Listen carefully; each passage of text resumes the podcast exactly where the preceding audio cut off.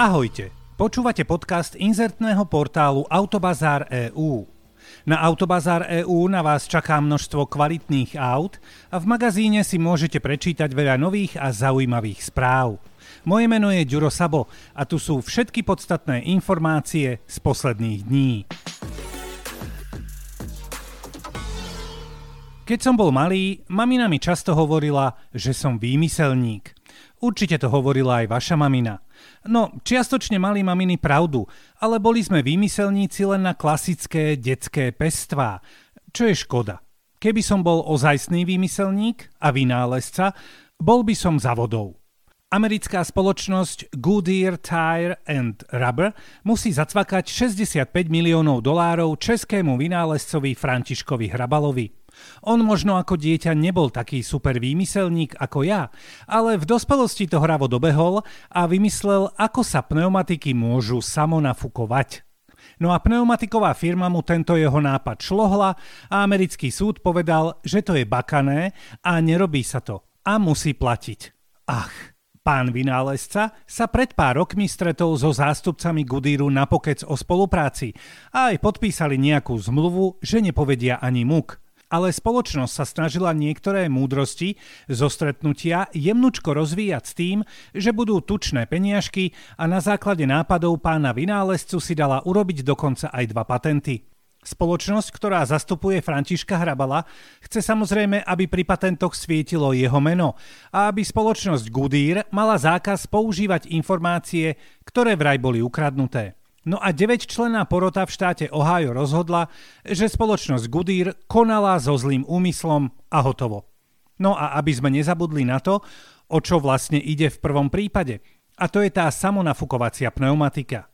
Ona sa vďaka miniatúrnej pumpičke vie dofúknuť aj za jazdy, takže vodič nič nemusí riešiť a auto si vlastne všetko samé porieši. No a to my vodiči máme radi. Ďakujeme, pán Hrabal. Hambi sa Goodyear.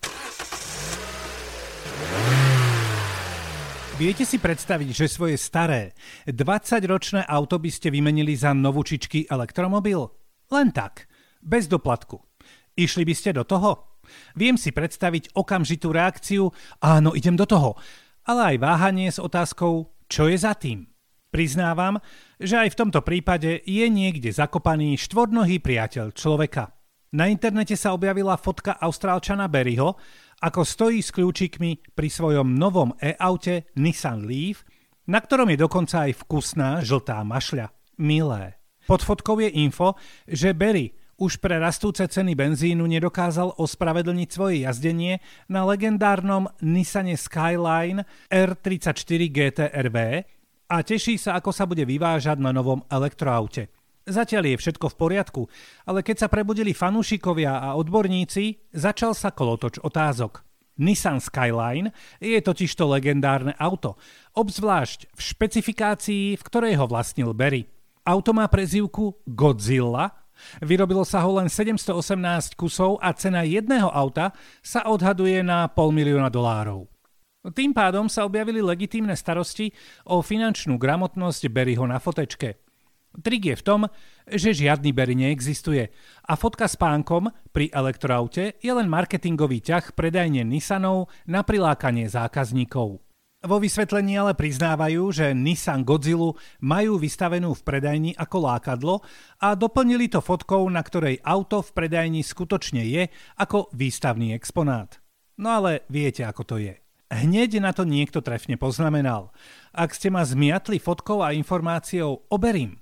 Ako vám mám veriť, že ten krásny Nissan skutočne je vo vašom obchode?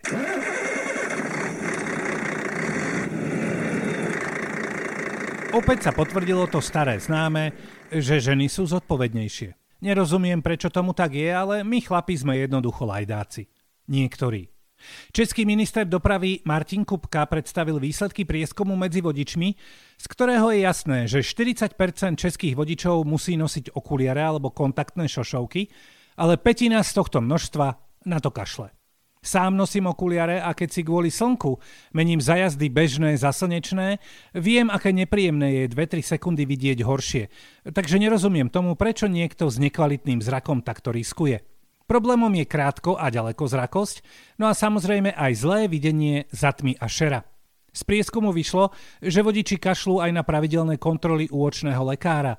No a v tomto sú samozrejme zodpovednejšie dámy, ktoré sa aj po tejto stránke o seba viac starajú. A tým pádom sa starajú aj o ostatných účastníkov cestnej premávky. Vodič s dobrým zrakom pri okamžitom brzdení z 50 prejde ešte ďalších 25 metrov. Pri zhoršenom zraku o 2 dioptrie je to ešte ďalších 10 metrov naviac, ktoré môžu byť fatálne. U našich susedov za minulý rok prišlo o život 67 ľudí pri haváriách za zníženej viditeľnosti. A keďže sa začína jeseň a blíži sa zima, sichravé počasie so zlou viditeľnosťou bude častejšie. Nehovoriac o tom, že je ešte vysoké percento vodičov, ktorí nikdy neboli na vyšetrení zraku a každý na 40 rokov by mali ísť k očnému aspoň raz za 2 roky. No toto všetko sú informácie z Česka, ha, ale myslím si, že na Slovensku to bude určite podobné.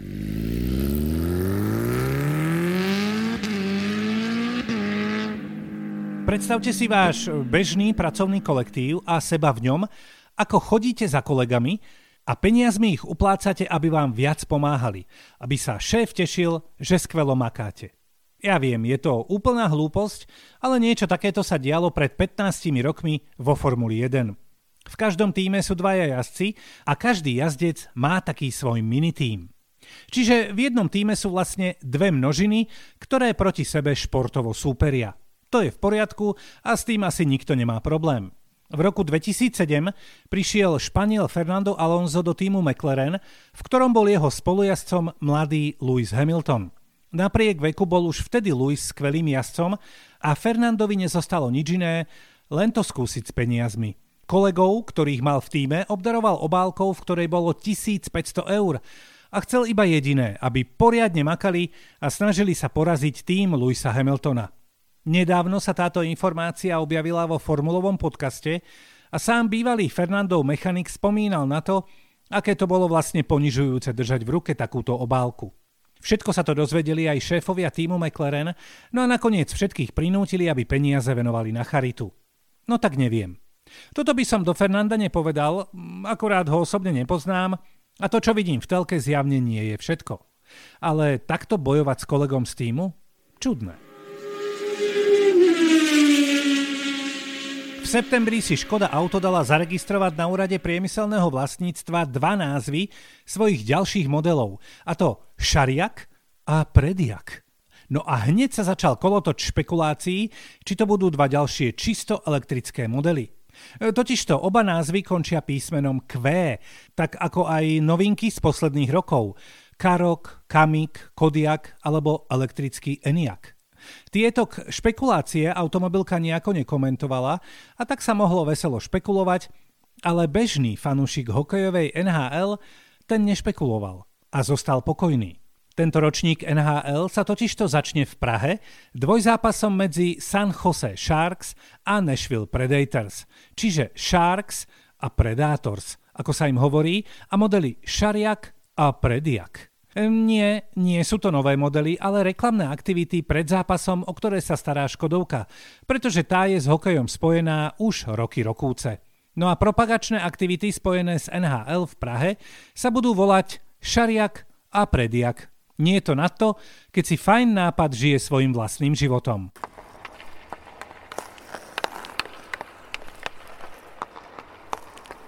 Nikto nikdy nevidel manželku inšpektora Kolumba, ale on o nej rád a často hovoril.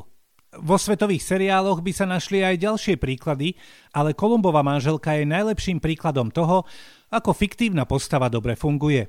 V tom reálnom svete je takouto postavou muž z Floridy.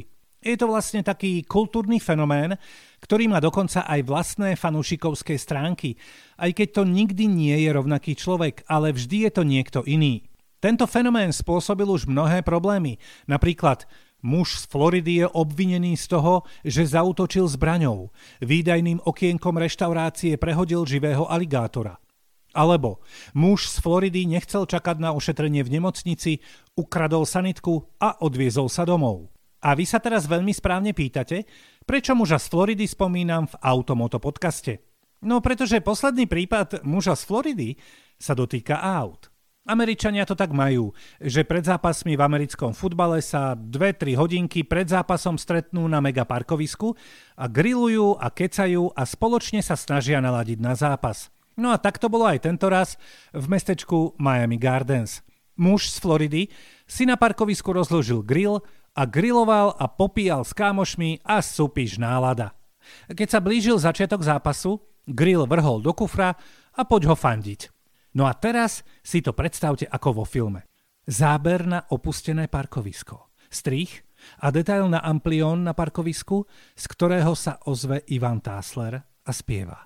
Kým stúpa dym, rád stúpam s ním, máš tam... Do toho strih na auto a prvý dym, ktorý sa objaví vo dverách od kufra. Klasická scéna. Muž z Floridy zapálil nielen svoje auto, ale jeho neopatrnosť si odnieslo aj ďalších 11 aut. No a úsmevná pikoška na záver.